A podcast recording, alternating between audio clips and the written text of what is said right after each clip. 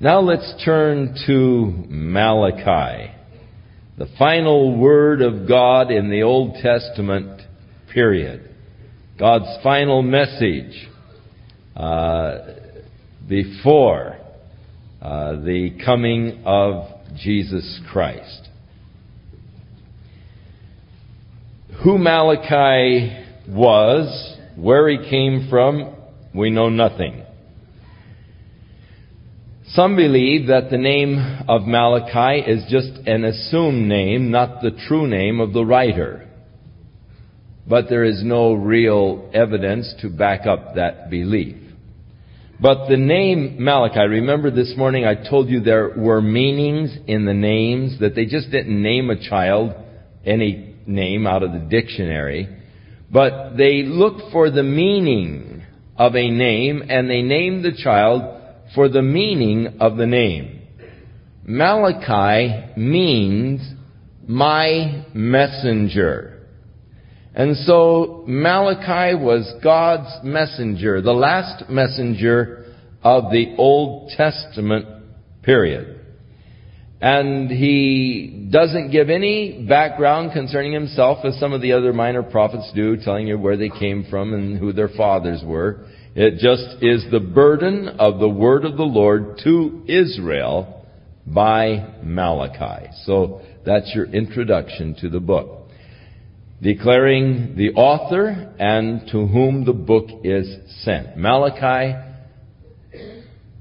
but the author really, it's the word of the Lord, the messenger Malachi, and the people addressed Israel.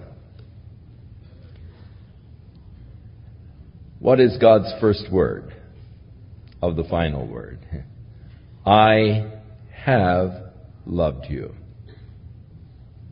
What a glorious thing for God to say to a person, I have loved you.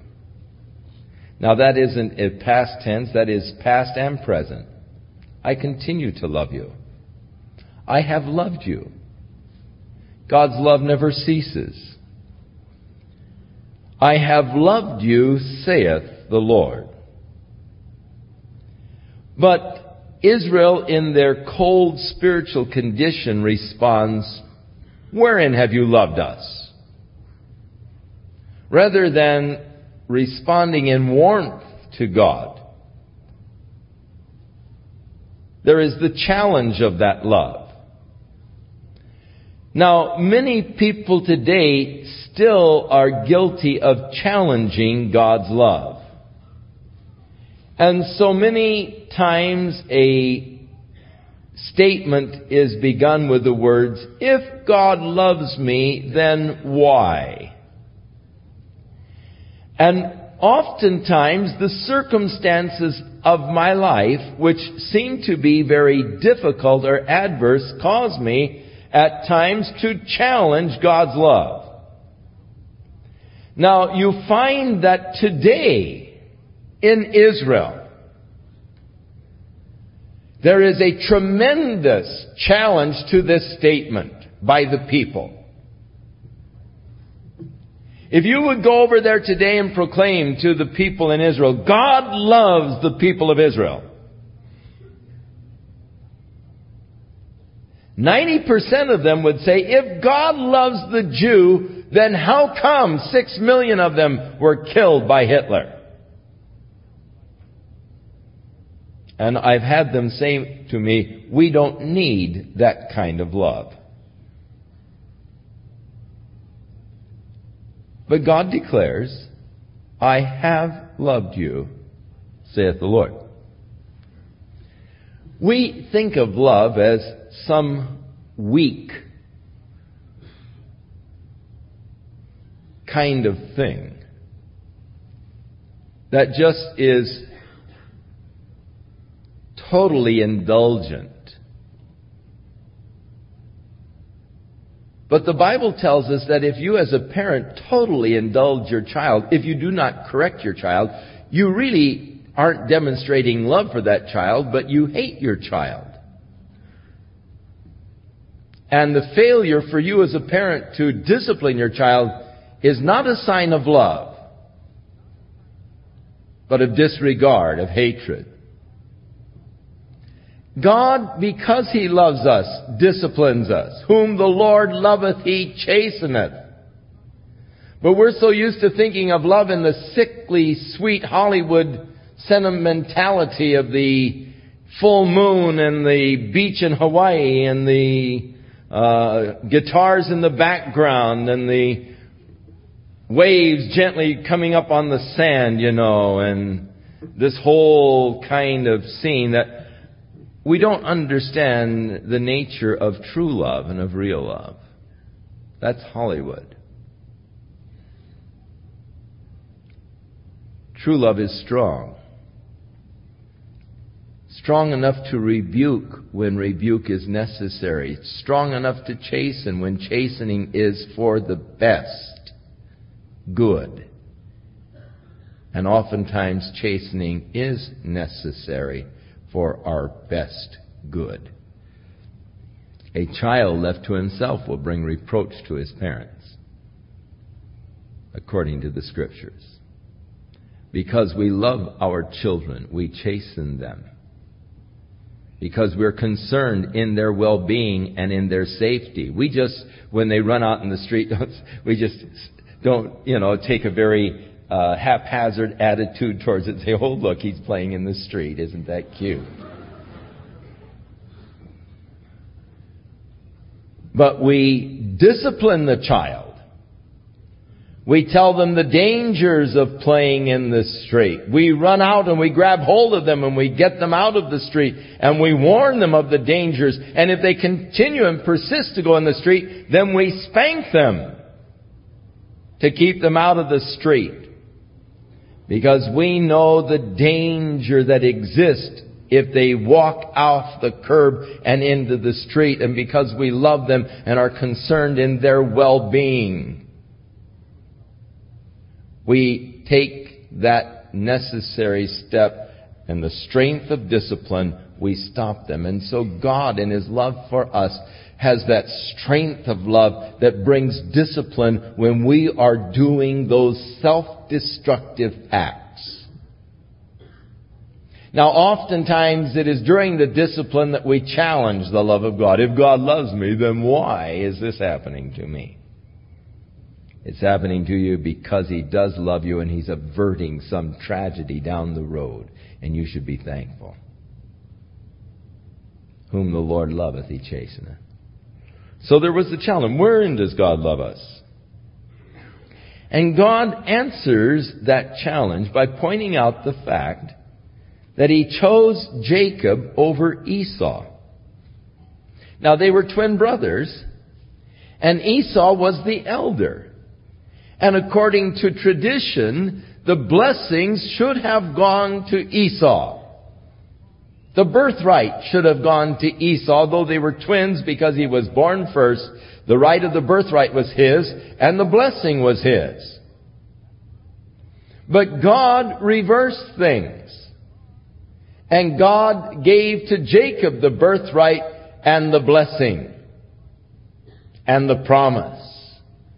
And being descendants of Jacob rather than Esau was the proof of God's love for Israel. Now, both the descendants of Esau and Jacob were destroyed by Nebuchadnezzar and carried away as captives to Babylon. However, the prophecy here is that Esau will, though they are endeavoring, will not be rebuilt, or Edom will not be rebuilt, the descendants of Esau.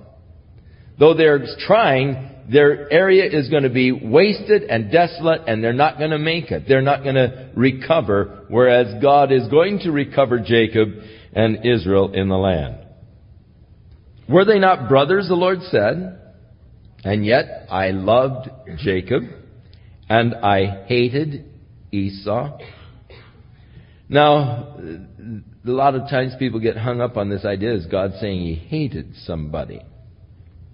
Uh, Actually, it is a term that means love in a lesser degree. I loved Jacob, but I loved Esau in a lesser degree. The word hated Esau is a rather difficult translation. But I laid his mountains and his heritage waste for the dragons of the wilderness. Whereas Edom saith, We are impoverished, but we will return and build the desolate places. Thus saith the Lord of hosts. They shall build, but I will throw down. And they shall call them the border of wickedness and the people against whom the Lord hath indignation forever. And so the Edomites were to be destroyed. God was going to cast them down, though they tried to uh, repatriate and recover, they were unable to do so.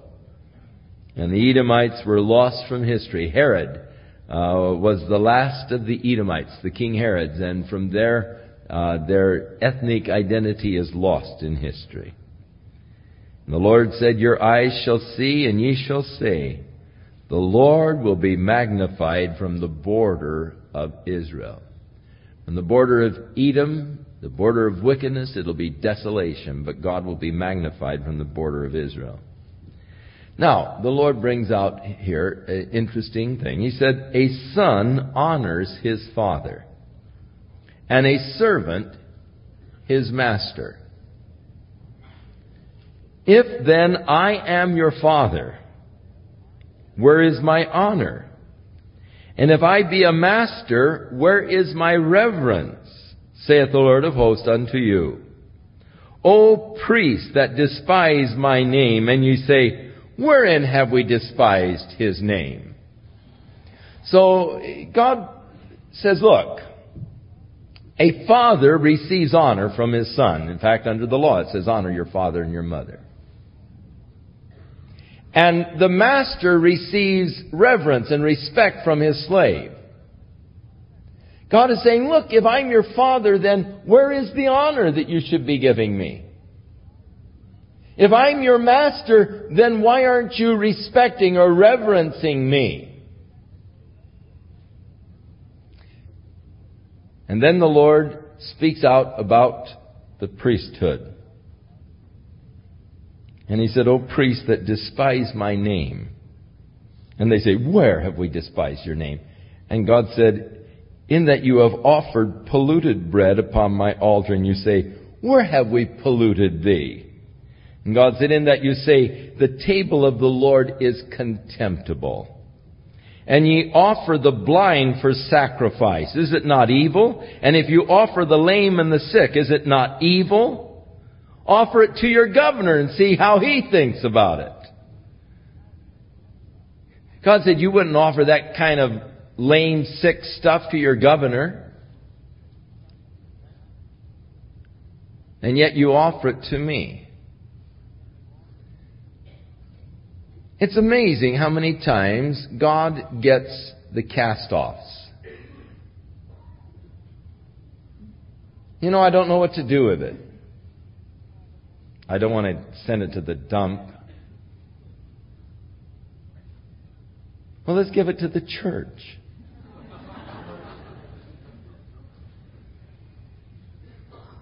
The cast offs.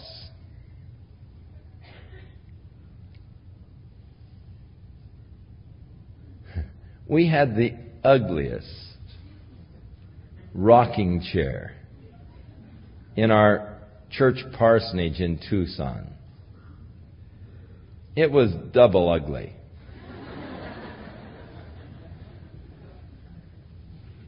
And so we were talking with some of the members of the church about how we planned to get some new furniture in the parsonage and we were going to get rid of the rocking chair. Oh, no, no, you can't get rid of the rocking chair. We said, why not? He said, well, that's our rocking chair. We gave it to the church. And we said, but we won't have room for it when our new furniture arrives. We'll bring it back to your house. Oh, no, no, we don't want it. But, you know, it had some sentimental value to them. But they really didn't want it themselves. So the church becomes a storage place, and we've got to have that dumb, ugly rocking chair in our living room because they don't know what to do with it.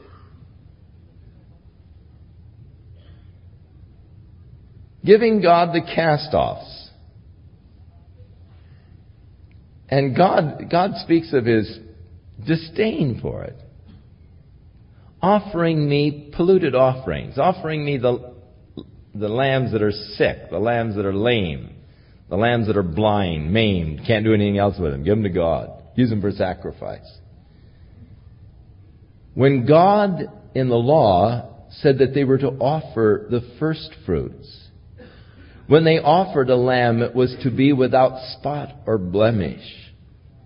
They were to offer really unto God the sacrifices that were the best that they had. I read of a man who had an old upright piano in his home. And he loved playing the piano. And so he went out and bought himself a beautiful Steinway baby grand.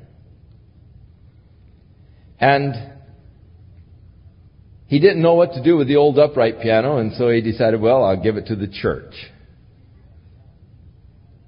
And so he called the pastor and he said, I have a piano I want to donate to the church. And the pastor said, fine, you know. And the Lord began to speak to him and said, You're going to give that old, rickety, worn out upright to, to me? And you're keeping for yourself that Steinway? And God really began to nail this guy. So when the van came to pick up the piano, guess which one went on the van? The Steinway. And he kept his old upright. He just couldn't give to God the cast off. And yet, how many times we pollute our gifts by giving to God the cast offs when God requires the first and the best of our lives.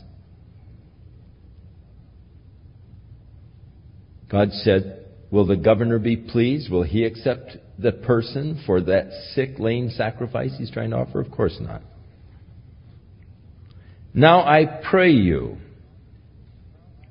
Beseech God that He will be gracious unto us. This has been by your means.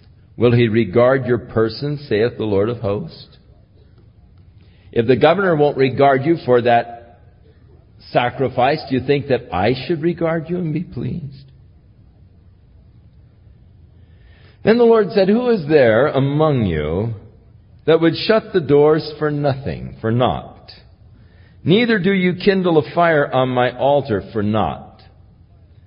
Now, there are some who have interpreted this as a professional priesthood. In other words, they don't just give their service to God, but they want pay for their service to God. However, that is not evidently what the Hebrew implies. God is saying, actually, I would just as soon that someone would close the doors of the temple so that you wouldn't offer me any more of these sacrifices that are nothing. Don't bother coming.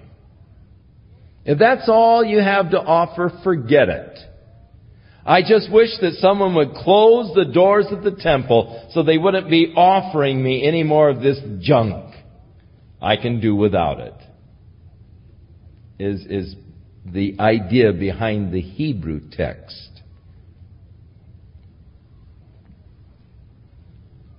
I have no pleasure, God says, in you. These things, these things don't please me. I don't have any pleasure in your junk.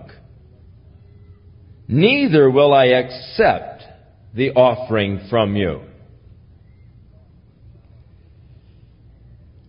Now, it should be of great concern to each of us when we consider the benefits of being a child of God. When we consider all that God has done for us. It should be a primary concern to us, even as it was to the psalmist in Psalm 116, when he said, What shall I render unto the Lord for all of his benefits unto me? when I think of all of the blessings and the benefits that God has bestowed upon my life, the question, what can I give to God? Well, what can I give to God that He needs? He doesn't need anything that I have.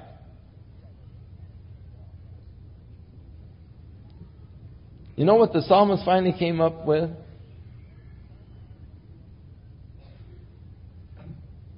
He said, I will just take his cup of salvation and call upon his name. I don't know what to give to God. I'll just receive that which He wants to give to me. I'll take the cup of salvation and I'll just call upon His name. Because you see, I really don't have anything of value that I can give to God that He really needs. I read of a mission out in New Mexico where they were ministering to the Indians out there on the reservation. And this one old Indian came into the meeting and he was really touched. His heart was touched by God. And so when they passed the offering plate, when they came to him, he told the usher, put it down lower. And the usher put it down with a quizzical look and he says, lower yet. And he put it down lower yet. And he says, lower yet. And finally he put the offering plate on the floor and the old Indian stepped in it. He said, This is all I have.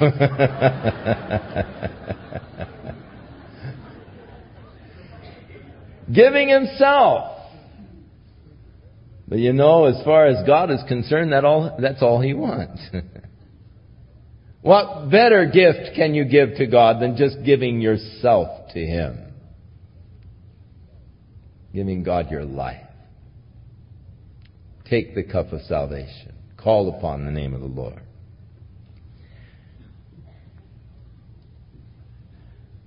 Now, the Lord speaks concerning the Gentiles. The priesthood has been more or less corrupted. For from the rising of the sun even to the going down of the same, my name shall be great among the Gentiles. And in every place incense shall be offered unto my name, and a pure offering, for my name shall be great among the heathen, saith the Lord of hosts. So that promise, which is yet future, in the kingdom age, when Jesus shall reign where'er the sun doth their successive journeys run. When every knee shall bow and every tongue shall confess that Jesus Christ is the Lord to the glory of God the Father. When Psalm 2 is fulfilled and the Father has said to his Son, Ask of me, and I will give you the heathen for thine inheritance and the uttermost parts of the earth for thy dwelling place. And when that glorious day is come, from the rising of the sun even to the going down thereof, the name of the Lord shall be great among the Gentiles, and in every place incense shall be offered unto my name a pure offering. Now, we are told in the book of Revelation, chapter 5, that when Jesus takes the scroll out of the right hand of him who is sitting upon the throne, that the 24 elders come forth with little golden bowls filled with incense that they offer before the throne of God.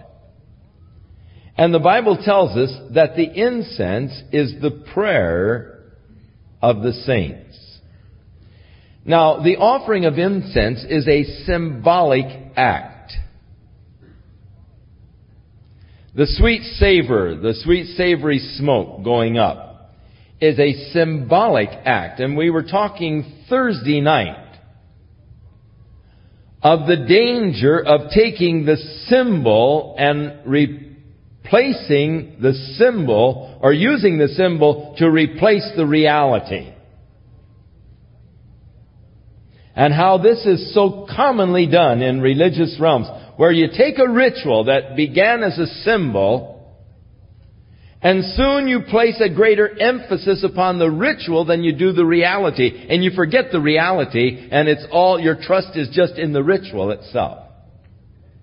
The offering of incense was a ritual, symbolic act, for the prayers were to represent, or the, the incense was to represent the prayers of God's people that ascends up to God as a sweet smelling savor before the Lord.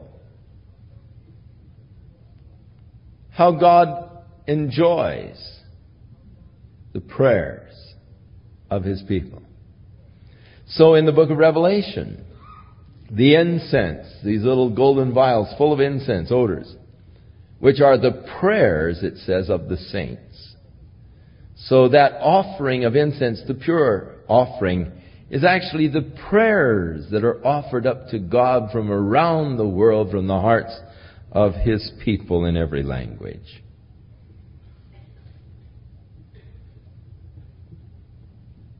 Now, God says concerning the Gentiles, they will be offering up these sacrifices. My name shall be great. But he said, You have profaned it. That is, you've profaned the name of God, the name of the Lord. In that you say, The table of the Lord is polluted, and the fruit thereof, even his meat, is contemptible. Now, they had begun to take a very bad attitude towards their service to God and their worship of God. It had become a labor. It had become a burden to them. It is tragic when people are serving God out of a sense of obligation or pressure, or giving to God out of the sense of pressure. It to me is tragic that churches use pressure tactics to get people to make their pledges for the year. They use that old psychology of sending two or three important people from the church to your home to sit down and to discuss with you what will be your pledge for the church for this next year. And of course, you don't want to look like a skinflint, and these people are an important people, and you want to look good to them. And so, uh, while they're there, you are more or less coerced into making a pledge that is really more than you intended to give, but you, you just want to look good in the eyes of the people. But then each month, as you get your little dun from the church saying your pledge is due, you get angry and you write out that check and your name has a little cross on the T, you know, that indicates that I don't like this, you know, but I made the promise and you know, and and you're actually resenting what you give to God, and that's terrible. You'd be better off by far not to give to God at all than to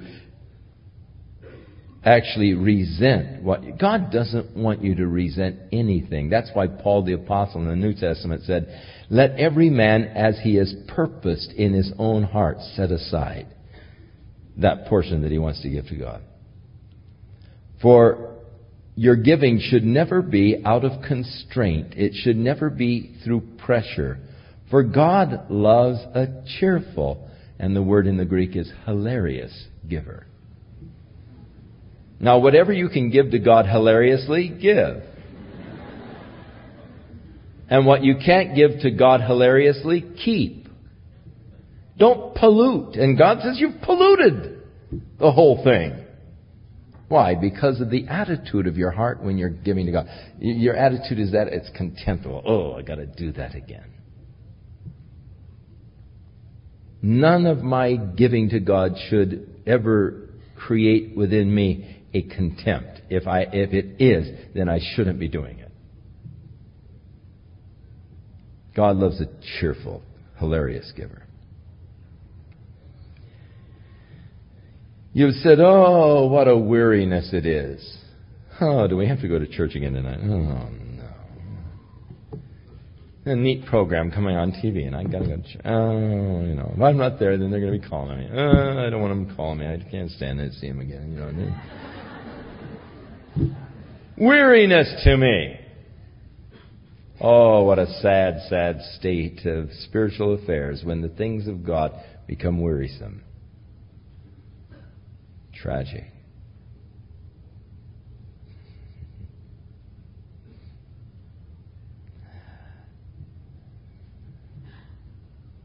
My wife always gets after me because even on vacation, I can't stop ministering.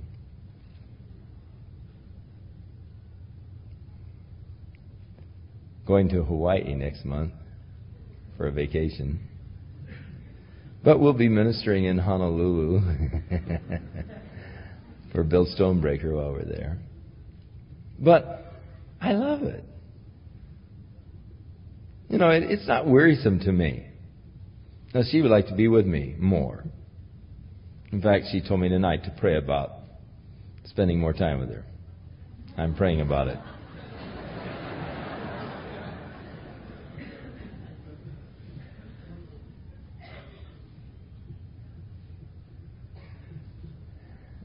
You know, the ministers' wives are many times some of the unspoken heroes of this whole warfare.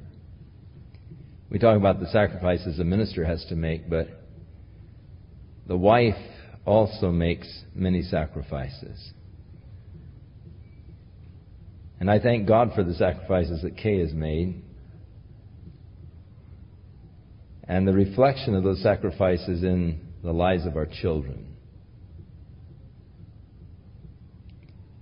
Because I was gone so much, a great part of the burden of giving to the children that security and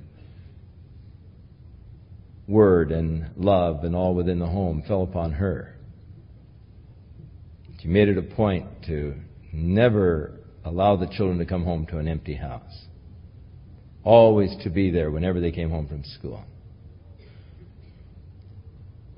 And we thank God for the blessed fruit that we have now from those sacrifices that she made while we were engaged in the work of the Lord. But if serving God ever becomes weariness to you, then it's time to get out. Time to do something else. Surely you should not be inflicting yourself upon others if you yourself have become wearied doing the work of the Lord. You say, Oh, what weariness it is, and you've snuffed at it. And you brought that which was torn, that which was lame, that which was sick. And thus you brought an offering. And should I accept it, saith the Lord, but cursed be the deceiver which hath in his flock a male and vows and sacrifices unto the Lord a corrupt thing.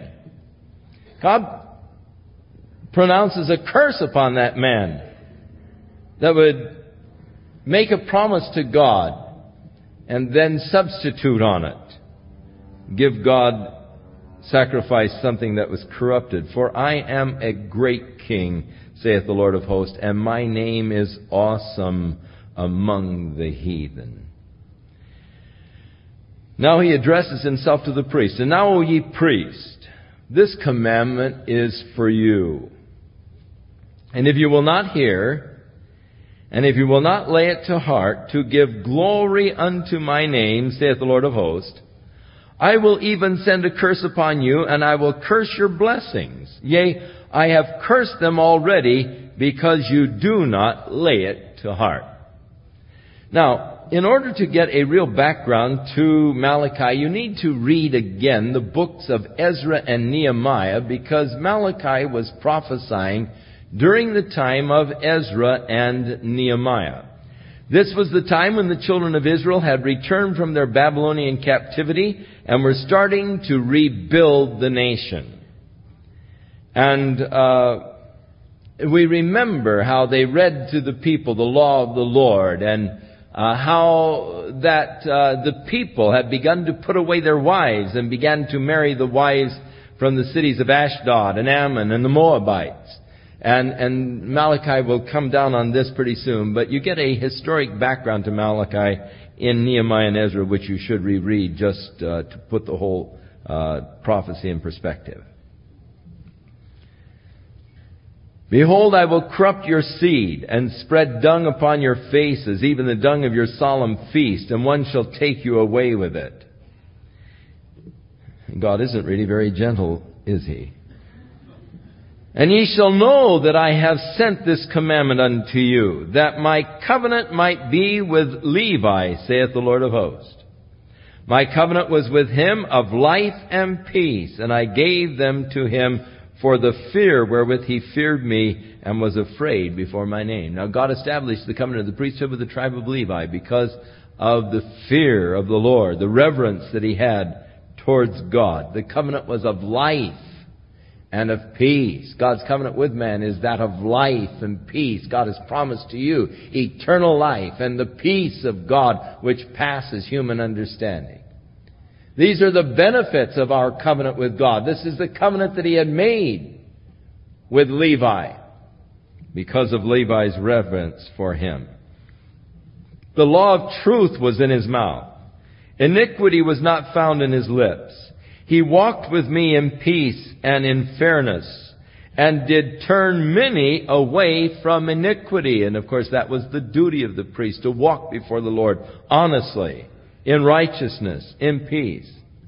For the priest's lips should keep knowledge, and they should seek the law at his mouth. For he is the messenger of the Lord of hosts. Now that really is the ministry of bringing the people the knowledge of God. For we are the messengers of the Lord. And that's what we stand here to do, to proclaim to you a message from God. And that should always be what is upon our hearts whenever we step into the pulpit. I have a message from the Lord for you. As Paul the Apostle said, that which I have received from the Lord, I also delivered unto you. And that should always be the means of communication to the church. God, through His servant, proclaiming His word, His truth to His people. But ye are departed out of the way, that is the priest. You have caused many to stumble at the law. Ye have corrupted the covenant of Levi, saith the Lord of hosts. And this can be said of so much of the apostate ministry today. I have no respect for those ministers who deny the Word of God, who deny the authority of the Word of God, who deny the authenticity of the Word of God. I don't know why they're in the ministry. They've corrupted their positions. They have turned people away from the Lord. And there are many people today who are turned away from the Lord because the churches and the ministers totally failed to proclaim to them the truth of the Lord. And the church became a social center and the ministers became the head of social organizations. And their emphasis became the social program.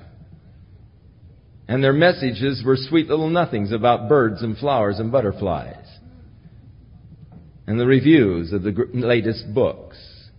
But they had no message from God for the people, and the people were turned away from God because of the failure of the priest or of the ministers. Ye have corrupted the covenant of Levi, God said. Therefore have I also made you contemptible and base before all the people. Now what happened is the people turned against the priesthood and they began to treat the priest contemptibly, and rightfully so.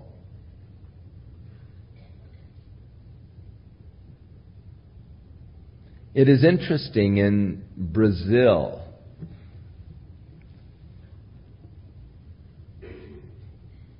How that the people have turned against the ministers.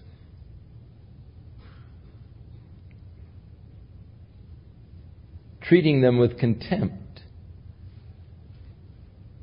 And it, you can't blame the people, you have to blame the ministers who were derelict in their duty of bringing the people the truth of God's Word and of God's love.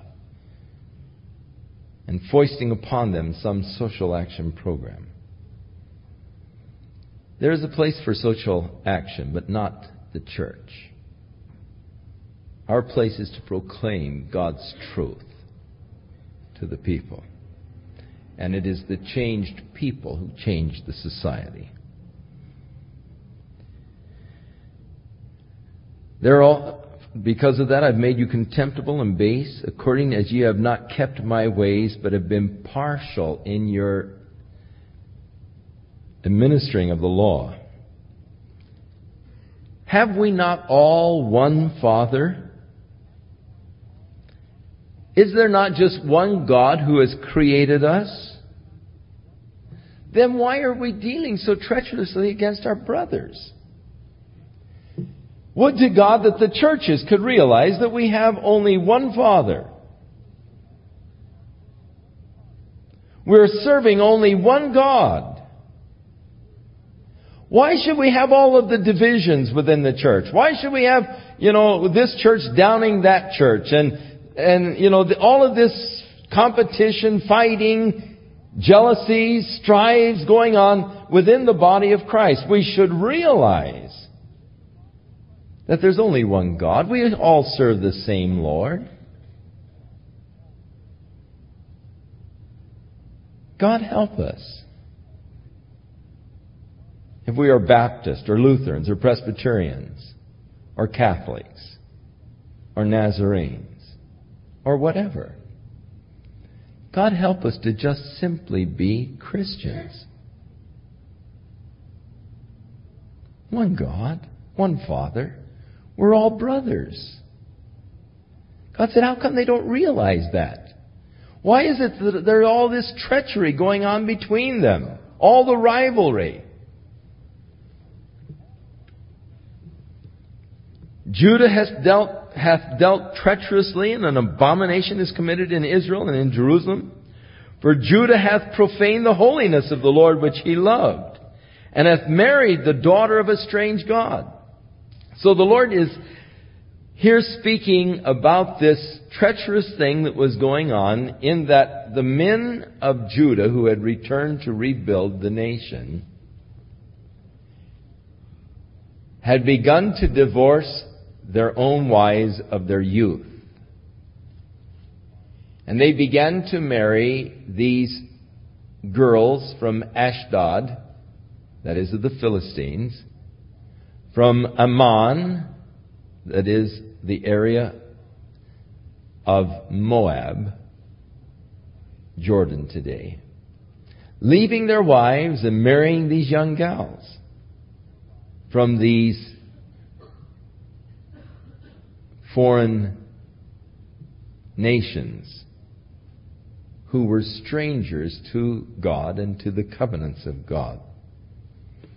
And so he speaks about the treacherous dealing, these husbands.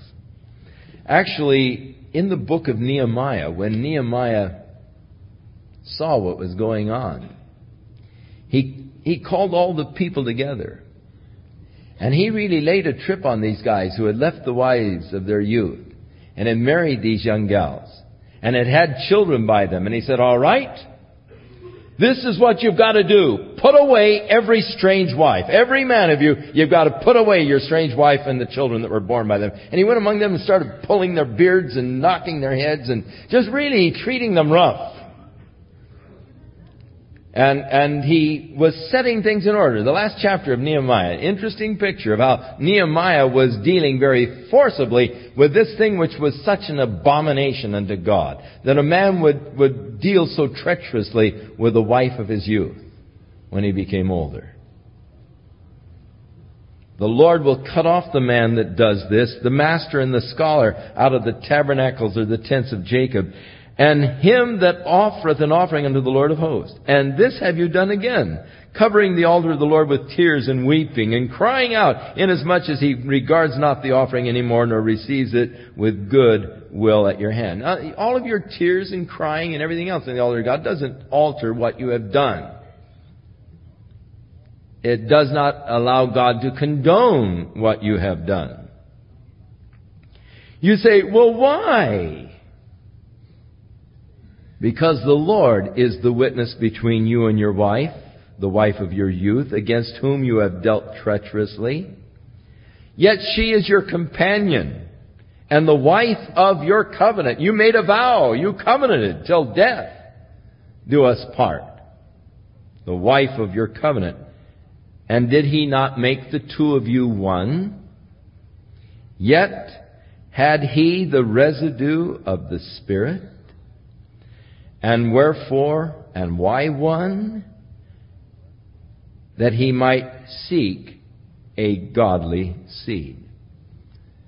God was seeking to preserve a godly seed for the nation Israel in order that they might bring forth his son into the world.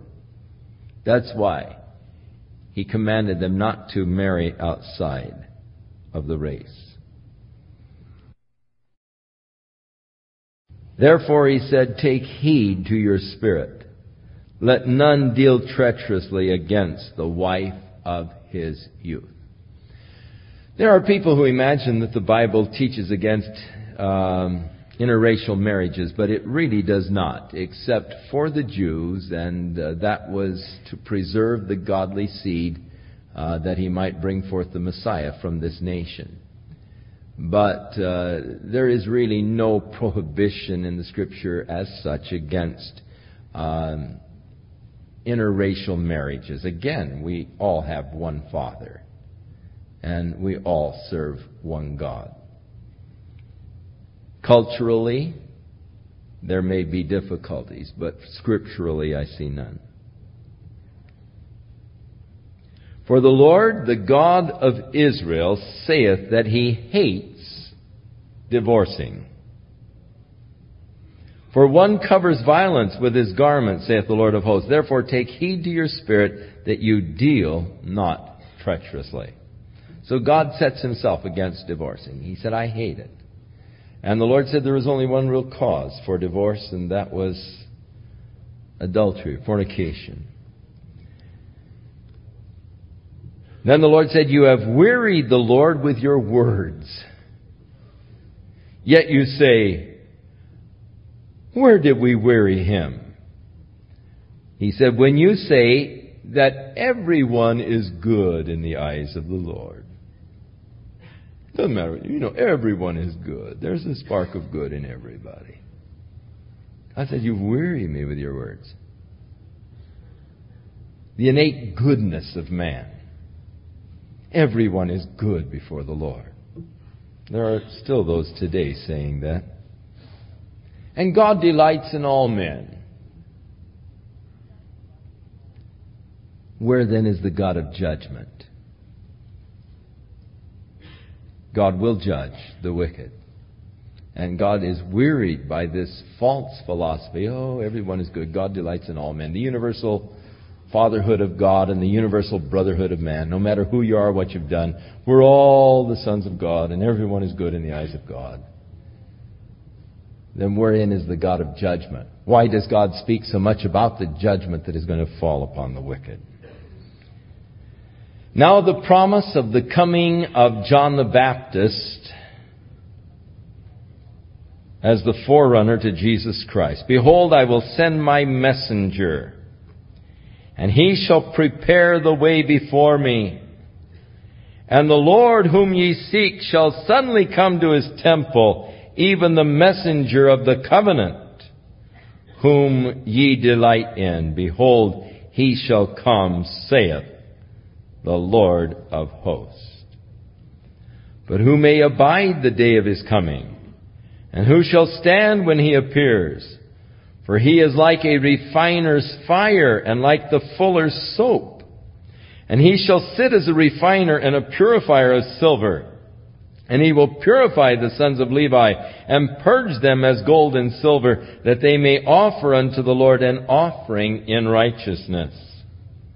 Then shall the offering of Judah and Jerusalem be pleasant unto the Lord as in the days of old and in the former years. Now, here we have a commingling of both the second, the first and the second comings of Jesus Christ. John the Baptist did come as the forerunner proclaim the coming of the Lord after him. There's one coming after me, mightier than I, the latchet of whose shoes I'm not worthy to unloose. And when he saw Jesus, he said to his disciples, Behold, the Lamb of God who takes away the sin of the world. He bore testimony of Jesus Christ. But Jesus was rejected. He did come to the temple. He did cleanse it. He drove out the money changers and those that were selling the doves. But he was rejected. But he is coming again. And before he comes again, Elijah shall come, precede him, and prepare the hearts of the people for the coming of the Lord. So, part of this was fulfilled in his first coming. Much of it remains to be fulfilled in his second coming. But with Malachi and so many of the others, they did not see the two aspects of the coming of the Messiah.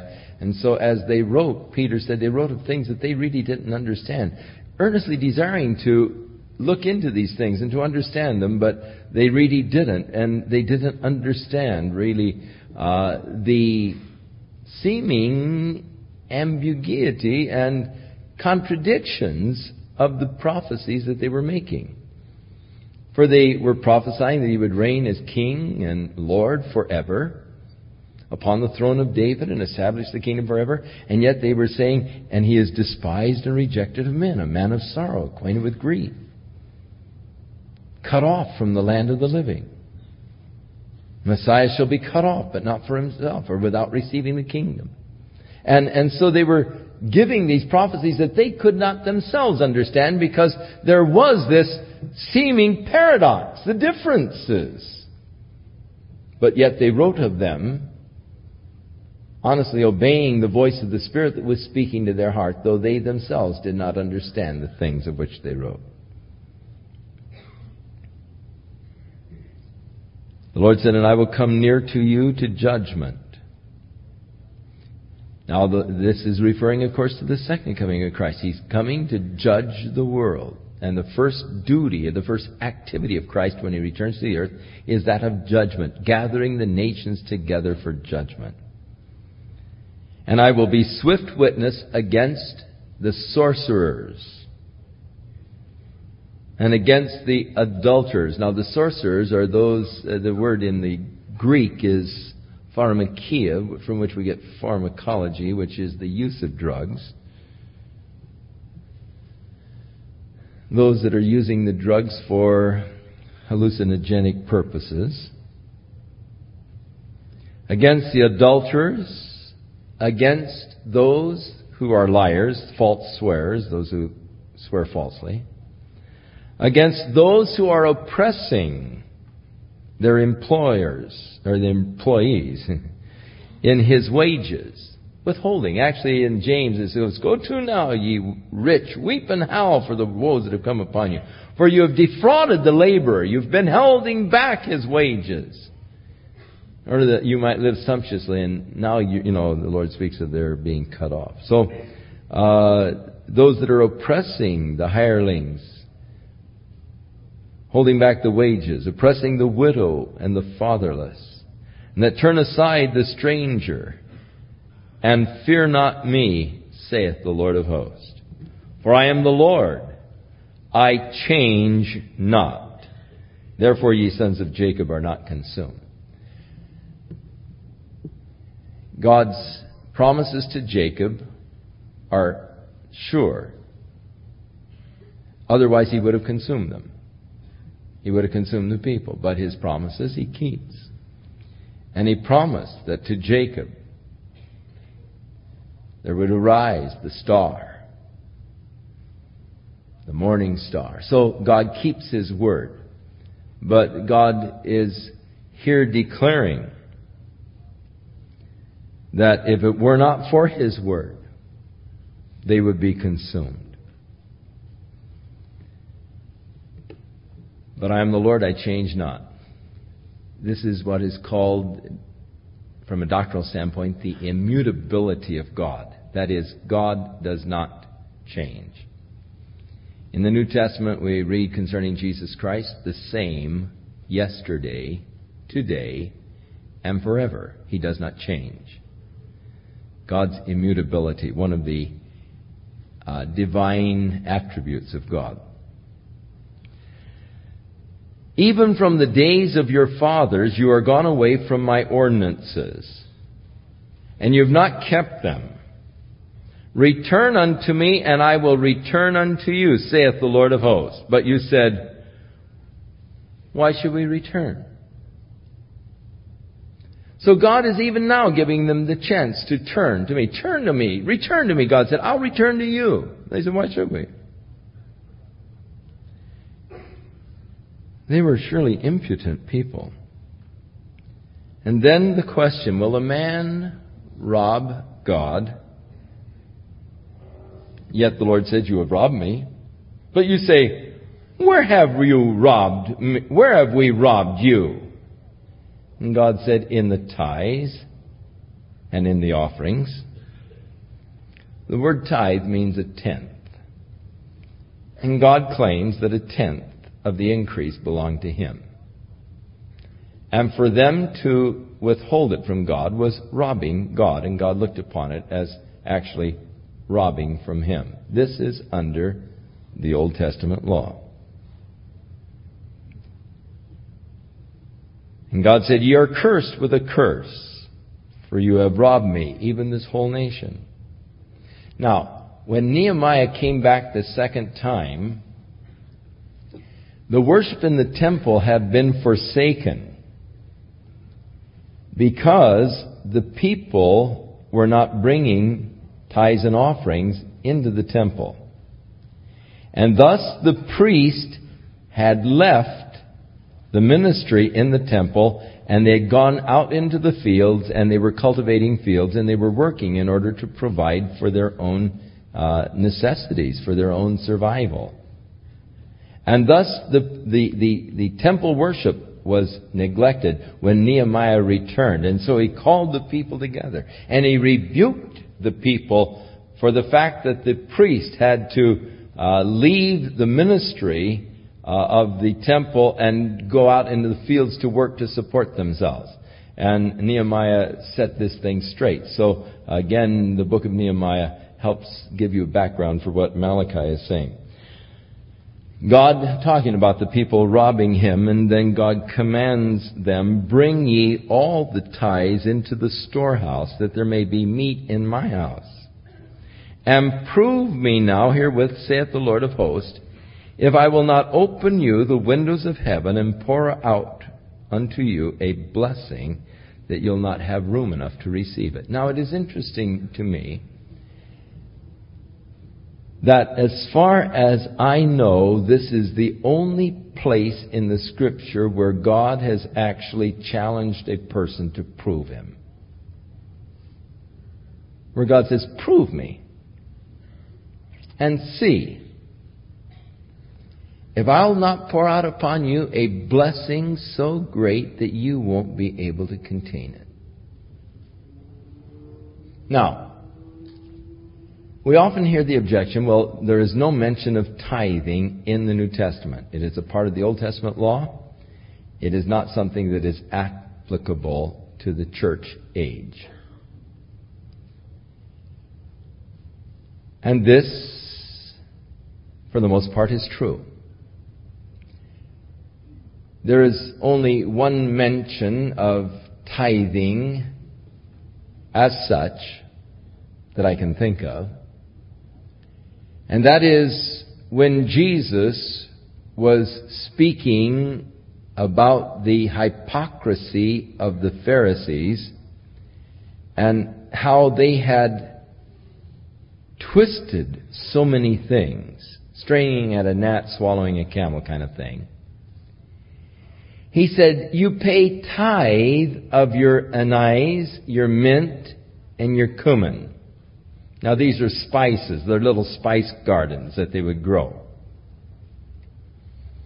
And they would take these little anise seeds and count out nine for me, one for God. Nine for me, one. And they're little tiny seeds. And they were very careful that God got his tenth part of this spice from their herb gardens. He said, You pay tithes of these things, but he said, You totally overlook the more important things of fairness and honesty. You know, you're crooked in your dealings, yet you're so careful that God gets his tenth part, even of your spices. Now God said, This you, Jesus said, This you ought to have done in the reference to their tithing. You ought to do that. But he said, You shouldn't leave the other undone. Now, I do not, and you know that I don't, preach tithing as a requirement or as a law. You know that oftentimes I have spoken to you of the grace of God and that God will never be a debtor to any man and how that our blessings from God are not predicated in this covenant of grace upon our obedience to the law, our faithfulness in devotions, our faithfulness in tithes or whatever. Where the people at one time related to God through the law, God has chosen that we should relate to Him in love. And God has chosen to bestow upon us His blessings on the basis not of our obedience or faithfulness to the law, but upon the basis of His grace towards us. So that all of God's blessings are bestowed upon my life not because I merit them, not because I deserve them, but because God just loves me, and I just can't help that. I'm so thankful for it. That God just loves me so much, He wants to give to me. Now, wouldn't it be rather stupid for me to say, oh, God, don't do that? You know, oh, no, don't do that. Oh, you're too good, Lord. I often say you're too good, but I don't say stop.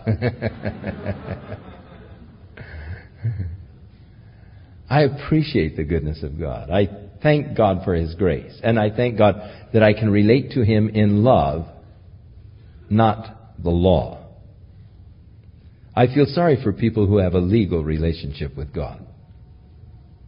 Oh, how I thank God for this love relationship that I have. I love Him, He loves me, and it's just a neat deal. Because He loves me more than I love Him. And He is always showing to me how much He loves me. And quite often He is showing me how much He loves me right after I have failed so miserably, just so I won't get discouraged. By His grace, He just sort of says, hey, I know your frame, I know you're but dust, but I still love you anyhow. And, you know, I want to show it to you. And, and God just is constantly overwhelming me with His love. However,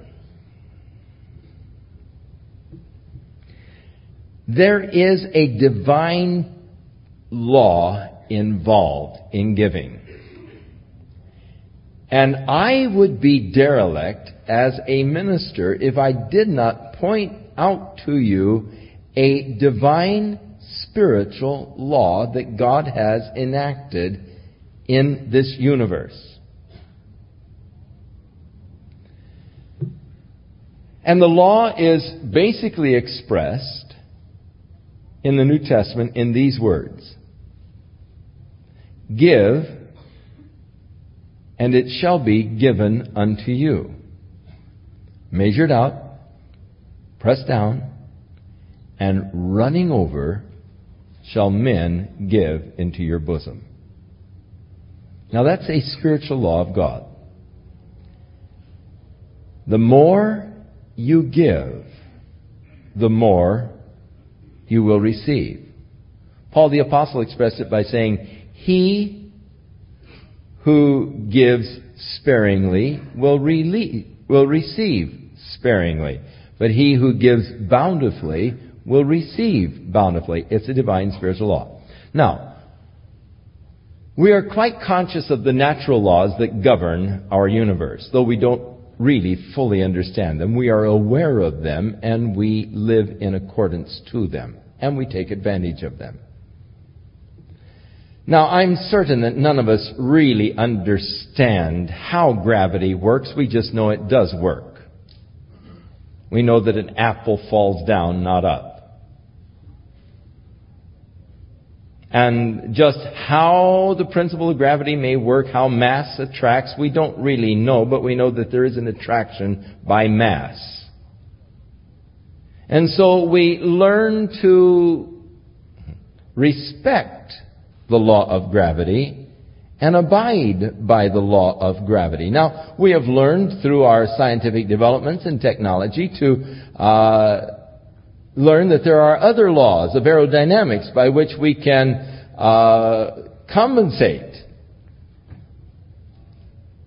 against the law of gravity. And we can put airplanes into flight by laws of aerodynamics, which we understand. The, the thrust of air uh, and so forth going over and under the airlines and so forth, and the lifting power and, and thrust. And, and we've learned through the laws of aerodynamics to compensate against the laws of gravity. But basically, uh, we, all of us respect the laws of gravity. We don't just jump off of a 10 story building saying, well, I don't care for the law of gravity. I don't understand how it works and I just don't believe in it.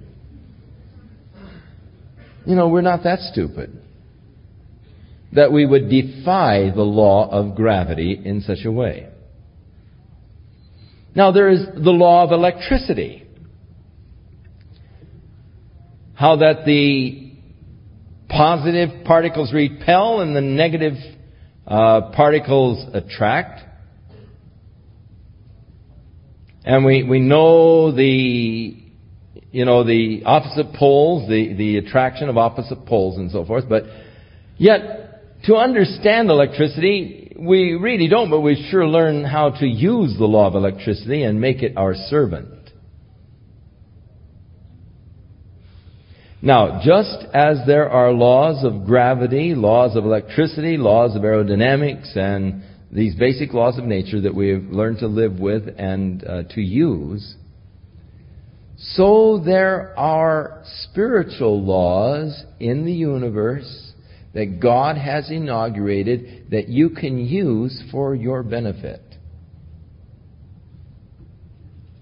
God has established these laws and they are just as powerful in their cause and effect as is the law of gravity or any of the other laws of nature which we have learned to live with. And one of the laws, the spiritual laws, involves the giving to God, and that is, give and it shall be given unto you, measured out, pressed down, running over.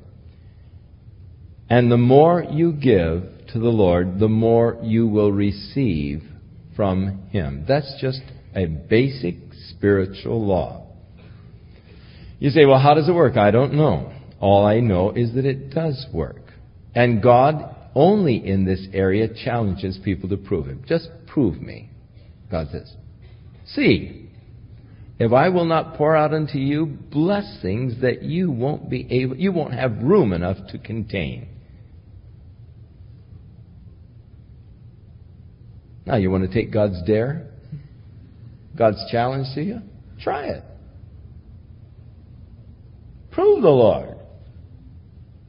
See if He will not pour out unto you blessings that you cannot contain. There will not be room enough to receive it. For the Lord said, I will rebuke the devourer for your sake. He shall not destroy the fruit of your ground. Neither shall your vine cast her fruit before the time in the field, saith the Lord of hosts. And all nations shall call you blessed, for ye shall be a delightsome land, saith the Lord of hosts. And your words have been stout against me, saith the Lord. Yet you say, What have we spoken so much against you? Every time God tells them something is wrong, they challenge. Where? Why? When? How? You said that it was vain to serve God. It doesn't pay to serve the Lord. That's what you're saying. The Lord said, You're saying that it's vain to serve God. It doesn't pay to serve God. It doesn't pay to try and be good. What profit is it that we have kept His ordinance?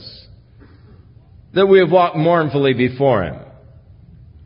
God doesn't, it doesn't pay. God has not responded to us. There's nothing, you know, the Lord hasn't done anything. It doesn't pay to serve the Lord. How many times Satan tries to throw that little trip on us?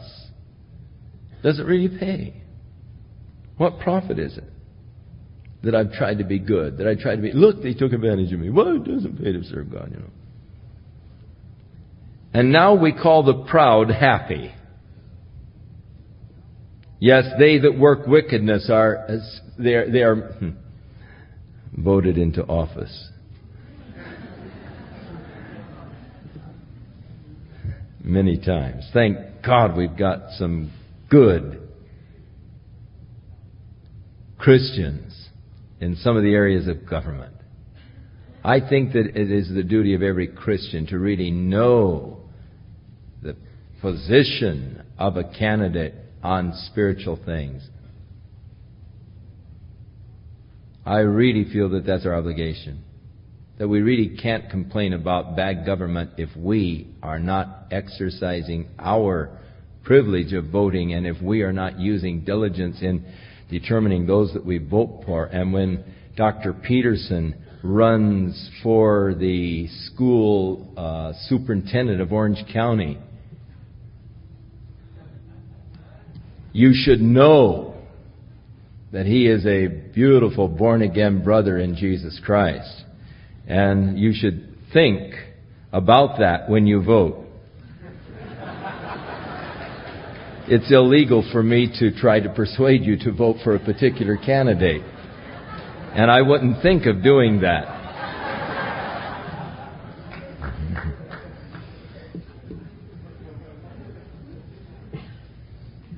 But don't forget the name Dr. Peterson. he happens to be the incumbent.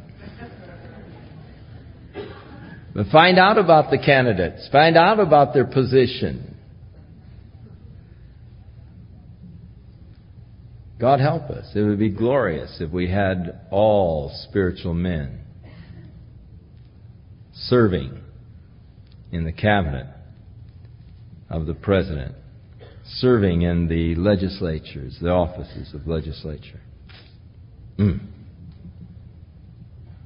Of course, then we probably wouldn't be so anxious for the Lord to come. Then they that feared the Lord spake often one to another. The Bible says the fear of the Lord is the beginning of wisdom. The Bible says that to fear the Lord is to hate iniquity or is to depart from iniquity. The fear of the Lord is not a phobia type of fear that debilitates a person. The fear of the Lord isn't even a healthy, cautionary type of fear that is so important for our survival. But the fear of the Lord is a reverential awe as we stand in the presence of His greatness, of His glory, of His majesty, and of His power. And we think of the greatness of the God who created this vast universe. We think of the wisdom of God who created all of the life forms, and we just sort of stand in awe of that greatness and power and wisdom. That's what the fear of the Lord is. And they that feared the Lord spake often one to another about the Lord, always talking about the Lord. Isn't it glorious to be around people who want to talk about the Lord all the time? You know, whenever you get around them, the conversation of the Lord comes up and they say, Oh, you know, the Lord is so good. Oh, let me tell you what the Lord's done. Let me tell you what the Lord did for me today, you know, and just so full of the Lord. They speak often one to another about Him. And as they speak about the Lord, the Lord hearkens unto them and hears it. The Lord eavesdrops on every conversation concerning Him. Isn't that neat? God just loves you to talk about Him. We used to sing, of course, let's talk about Jesus, the King of Kings is He.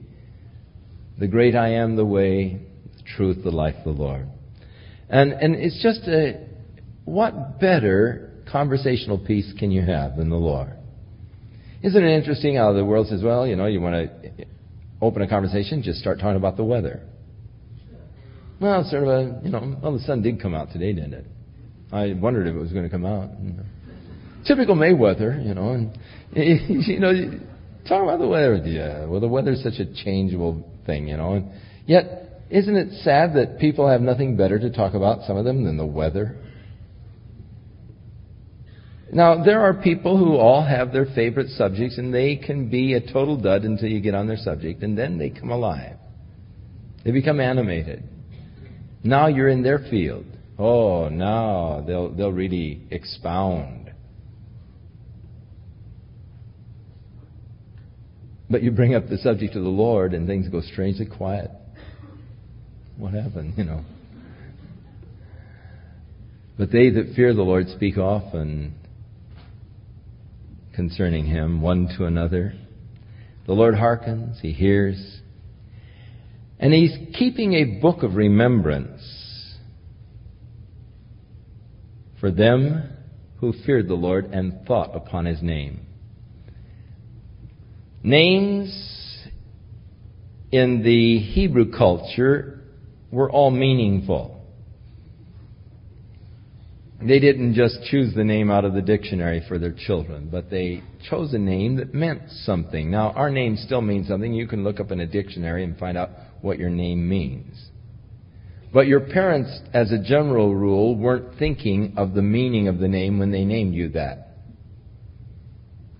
But when they were in school, they had a friend by that name, and they liked that friend very well, and so that name always has been a good name to them. And there, there are some names, you know, you knew some dummy in first grade who couldn't read and his name was this and, and so it, it sort of stained you on that name. You just never did like that name, you know, because it always reminded you. And, and so it's, it's interesting how we don't think of names as far as significant in their meanings.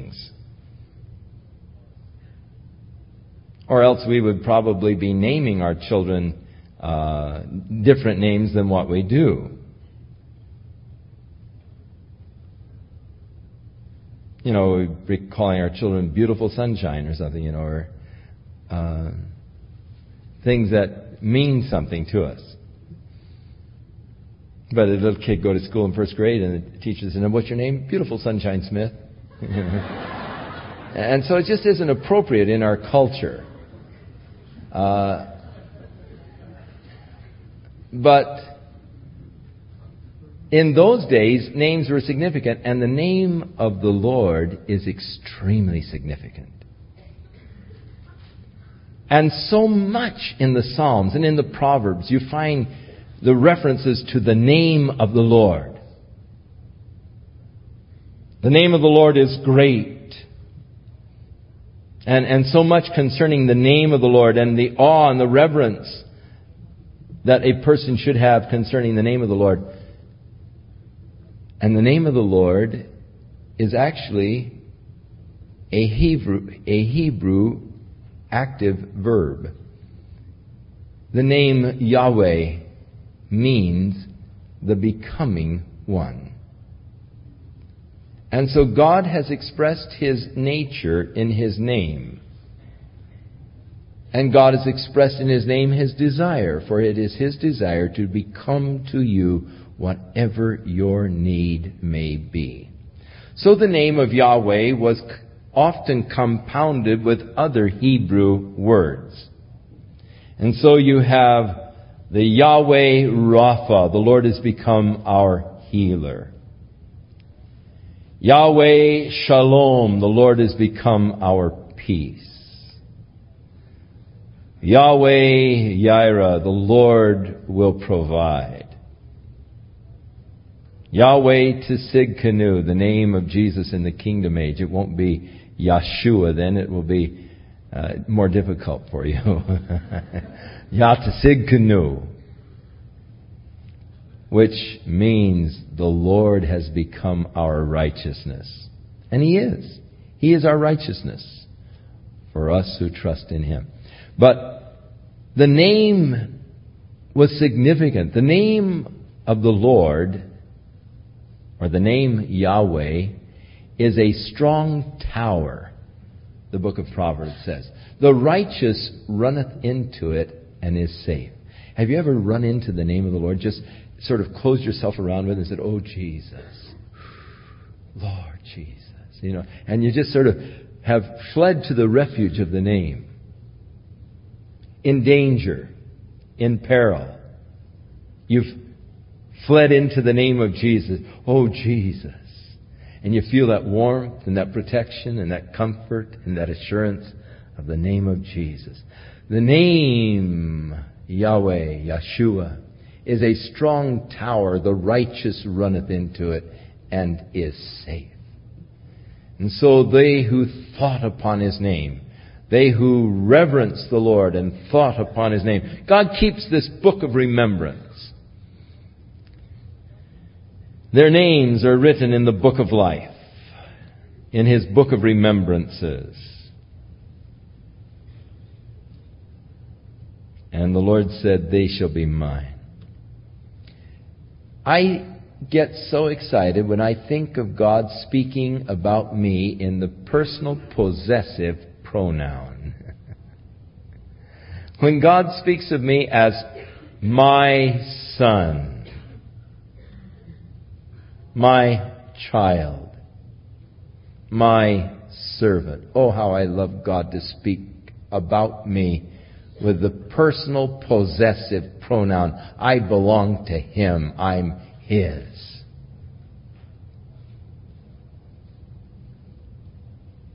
They shall be mine, the Lord says. And in that day, when I make up my jewels, you are His treasure. Peter said, For we are his peculiar treasure.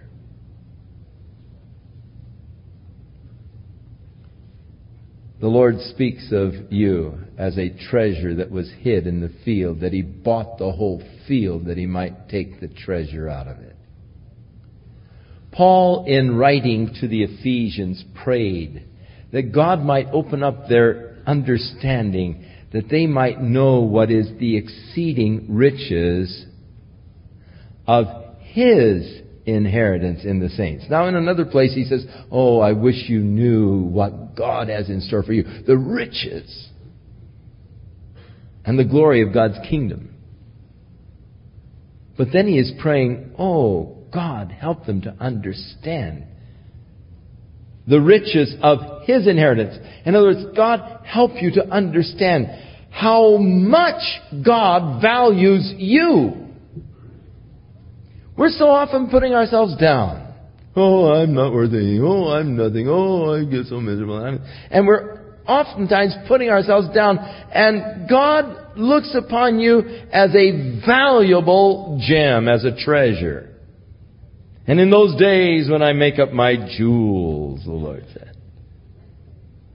and He treasures you and He values you so highly that He was willing to send His only begotten Son to take your sin and to die in your place that He might redeem this world in order that He might claim you as my child.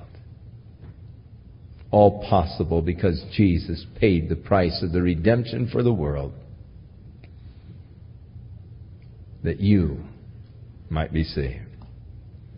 They shall be mine, saith the Lord of hosts, in that day when I make up my jewels. And I will spare them, as a man spares his own son that serves him. So the Lord has promised to spare us from what and when? The Lord will spare us when his day of judgment comes. Chapter 4 verse 1. For behold, the day comes that shall burn as an oven, and all of the proud, yes, and all that do wickedly shall be the stubble. And the day that shall come shall burn them up, saith the Lord of hosts, that it shall leave them neither root nor branch. The great day of God's judgment that is coming. But those who fear the Lord, those who think upon His name, those who talk of the Lord, they will be His, His jewels, written in His book of remembrance, spared from the day of judgment that is coming to destroy the wicked. Now, wickedness is contrasted with the lack of the fear of the Lord, or the, is associated with the lack of the fear of the Lord, and is contrasted with those that fear the Lord. So in verse 2, but unto you that fear my name, or reverence my name, shall the Son of righteousness arise with healing in his wings, and you shall go forth and grow up as calves of the stall.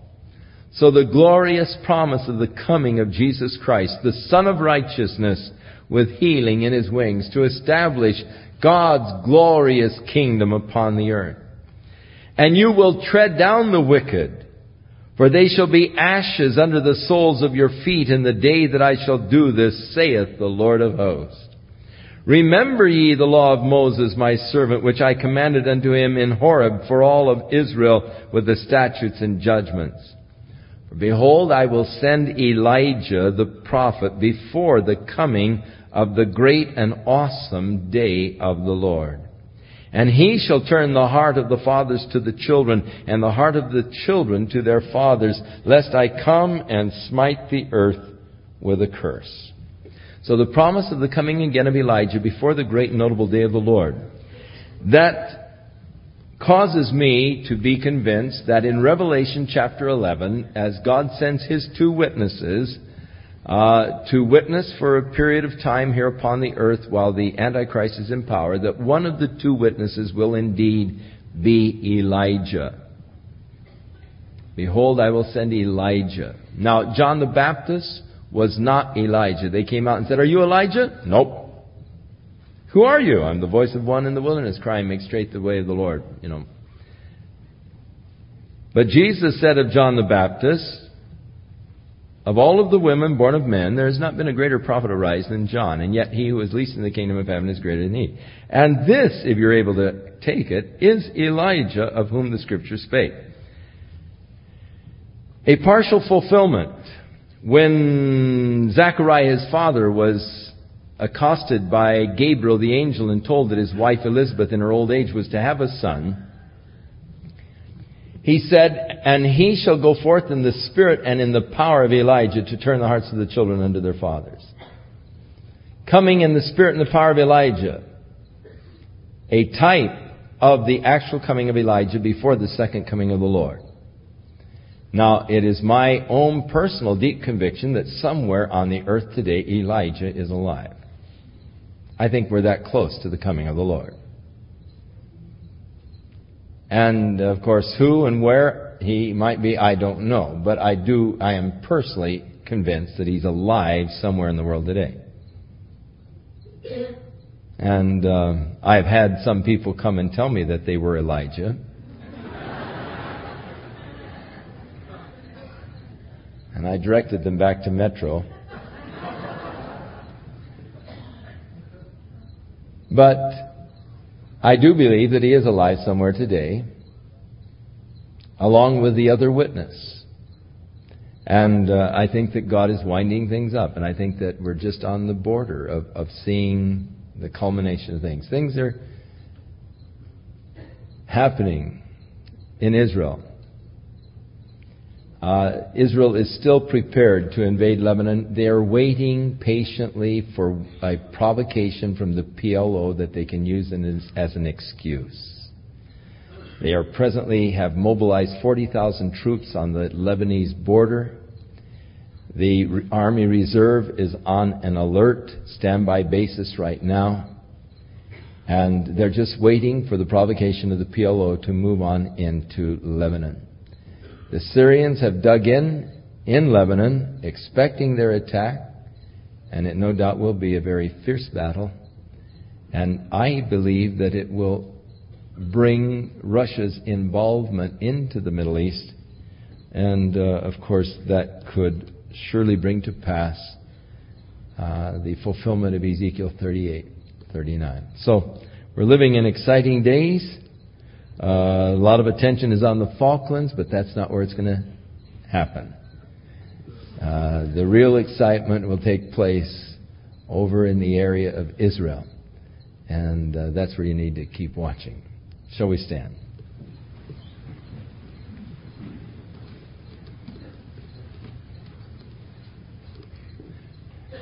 May the Lord bless and keep you in the love of Jesus Christ. May you feed this week upon the Word. May the Lord just open up your hearts to the understanding of His truth and cause you to grow in grace and in knowledge of our Lord and Savior Jesus Christ. May He give you just a beautiful, blessed week walking in fellowship with Him in Jesus' name.